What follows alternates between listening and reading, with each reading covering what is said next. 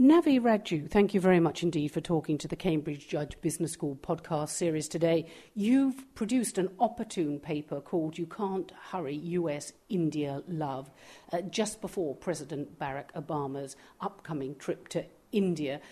Why have you called it that? Yes, uh, Bonnie, that's because a lot of expectation, um, you know, raising, uh, rising as to whether Obama is going to unleash a new era in the U.S.-India relationship. And uh, the reality is that we think that if you look back in history for the last 50 years, U.S.-India have been uh, stuck in a Cold War kind of relationship, and uh, there was a lot of mistrust. And uh, because India has sided with, you know, the USSR, now called Russia, and as a result of that past animosity it's very difficult to put aside that old antagonism and then become friends overnight. So, like in real life relationship, you know, it's very difficult, you know, if you have been like, you know, enemy with somebody to become friend overnight. So it's going to take a lot of, you know, um, walking, you know, and, uh, you know, crawling and walking before they can run together, you know, in this collaborative path. And you compare it, interestingly, with Nixon's vi- visit to China in 1972. Do you think it will have that kind of significance and gravitas? I think it will definitely have um, significance in the sense that um, uh, if you remember in the 70s the same way, what's important is that it's actually a very interesting comparison because Nixon was battered at home uh, and he came to China as a way to kind of uh, open new relationship, uh, you know, era with uh, China. And China at that time was becoming a little bit more self-confident as well. And similarly, today what we see is that clearly, you know, President Obama is, you know, in trouble at home, politically speaking. But then India is coming at the point where it's gaining a lot of self confidence. So what you see now is actually a very self confident India welcoming uh, you know, uh, Obama to its country. And um, so it has a potential indeed to open a whole new chapter uh, in terms of trade and partnership between India and US. And you've written or co authored this paper, You Can't Hurry US Indian Love, w- with Professor Jaideep Prabhu uh, and others. But you've almost been for academic agony aunts because you've dissected the relationship through four transitional phases that you have to go through before these two big giants, India and America, can work together. And you begin with accidental engagement right through to integral partnership. Do you think you are an agony aunt? And what are these phases?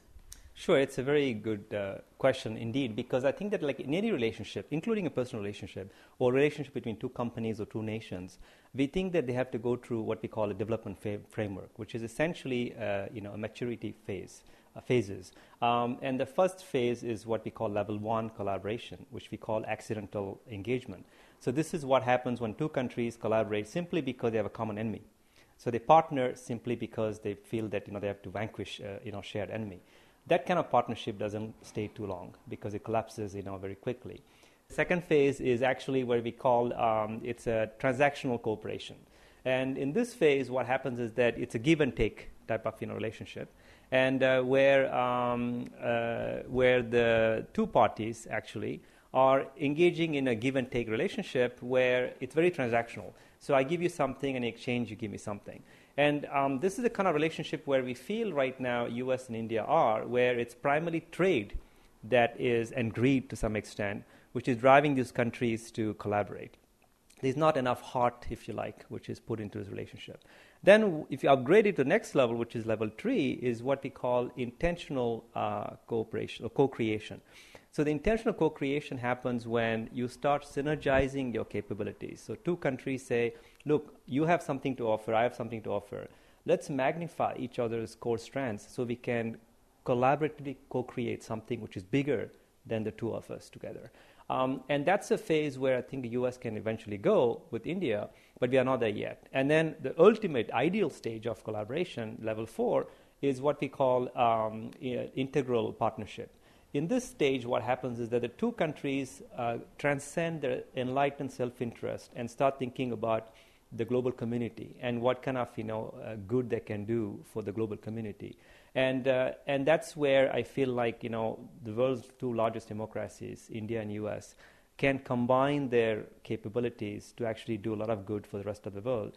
But that's like a, you know almost like an ideal state that's going to take several you know years, if not decades, to get there. So we're not going to see that relationship happen immediately when Obama goes to India. You know, we're going to have to wait a few more years before it's a fully mature relationship. That's, that's right. I think right now the stage where they are is the level two. And just to clarify, for 50 years they were in level one. So it's already, we have to give them kudos for, you know, migrating to the second phase, which is second level, which is not bad.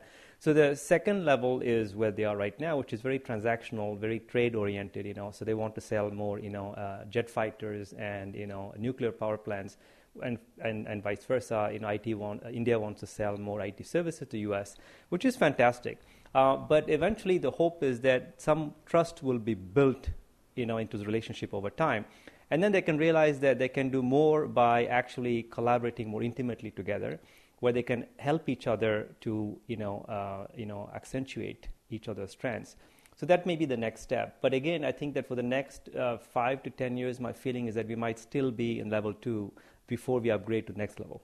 And you did talk also in a subsequent paper about needing new institutions and how America can help India develop those institutions and new industries. If we take education, for example, I think sort of a, uh, only about 11% of people from primary school go on to secondary school. So there's a sort of mentoring and nurturing role for the stronger partner, America, too. Absolutely, and this is what I mean by the U.S. You know, teaching India how to fish as opposed to giving them a fish, which is basically provide them an, a sustainable mechanism to develop institutions that can you know last. And in the case of education, as you said, you're right. I mean, 7% of Indians actually don't have access to primary education, but 11% only manage to get, you know, university level education. So, given the fact that by 2020, one worker in the world out of four is going to be Indian, you need to have a relatively well qualified and educated workforce to make India economically you know, viable. So the U.S. can help, and as a result, you see a lot of uh, you know, American universities such as Yale, Harvard, and others actually are going to India to partner with local institutions to strengthen their education capabilities, but also open what is known as uh, innovation universities. So these are going to be new kind of generation universities in India, which are going to produce PhDs in science and technology who can eventually become either researchers or, more importantly, uh, uh, teachers themselves and teach more kids you know, in science and technology. As a result of which, the entire country can become you know, more competitive. So, yes, I think the US is playing a very important role in building uh, new institutions, especially in the education sector. And rather surprisingly, at the end of your paper, You Can't Hurry US India Love, um, as I said, with, with four of you co authoring it, it. But, but you surprisingly said that you thought Bush was in a better position with, with India than Obama, uh, because people kind of, adm- or Indians admired his style and maturity uh, more, and that somehow the Republicans winning seats from the Democrats in the recent election uh, might help Obama because he can kind of inch towards a more mature relationship through that. How, how will that happen? It's, a, it's actually an excellent question because I just want to clarify actually by saying that uh, what I meant by Indians admiring Bush is because Indians felt that Bush was what we call they call an integral leader. That is, that his head, heart, and hands were aligned, because he genuinely felt that India could benefit from U.S. technology, especially nuclear technology. So he pushed U.S. Congress to sign that bill to allow the transfer of nuclear technology to India. Now that's great. So that shows inter- integrity of character. But the problem with Bush approach is that it still leaves India and US stuck at the level two of the collaboration, which is very transactional because even the reason, the, the motivation for Bush to actually allow the transfer of technology to India is so that US companies can actually gain contracts you know, in India to sell nuclear power plants. So it was very much enlightened self interest that motivated him. But in the case of Obama, the sad part is that intellectually and even at the heart level is very close to India because he's a big admirer of Mahatma Gandhi, for example. You know, he, he, he loves his philosophy of you know nonviolence, etc. However, his actions, his hands, seem to contradict, if you like, what his head or heart are feeling or thinking. Because his actions, such as you know voting against you know uh, you know the increase in H-1B visas for Indians, or uh, some of his you know um, harsh wording against outsourcing, for example, have made Indians feel that uh, you know this President uh, Obama isn't as sincere as he appears to be. And uh, so that's why I think that what could happen is that with the you know uh, Republican-dominated Congress now in power, uh, the Republicans uh, historically have been more uh, in favor of India and particularly in favor of trade. And as a result, there's a very good chance that uh, Obama, if he really wants to step up the collaboration with India, can use the kind of support of um, Republican-dominated you know, Congress in, over the next two years. Um, whether he will do it or not will interestingly depend on his own party, the Democrats, as well. Because even though they're a minority in Congress now, we have to find out how, much they actually support free trade and to what extent they want to see actually this kind of you know integral partnership develop between U.S. and India. So I would say that the biggest challenge or headache coming up for Obama is not going to come from uh, you know Republicans as far as India is concerned, but from his own party. And finally, then, Navi, those wedding bills with your agony aunt hat on, when are we going to hear them ringing full blast with this union between uh, India and America? I think, I think um, instead of having one big kind of you know wedding bell, what I am, what we are going to hear is more like call them like micro bells, right? So let me explain.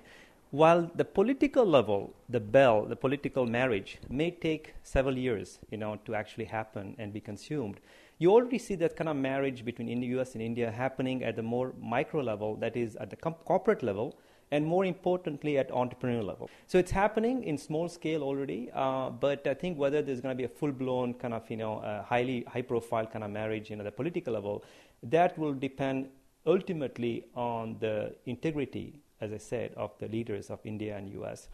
So maybe the next US president, whoever that is, might have, uh, you know, might give it a go to strengthen and upgrade the relationship with India. Navi Radjou, thank you very much indeed for talking to the Cambridge Judge Business School podcast series today. You can't hurry US India love. I've enjoyed it very much. Thank you very much, Bonnie.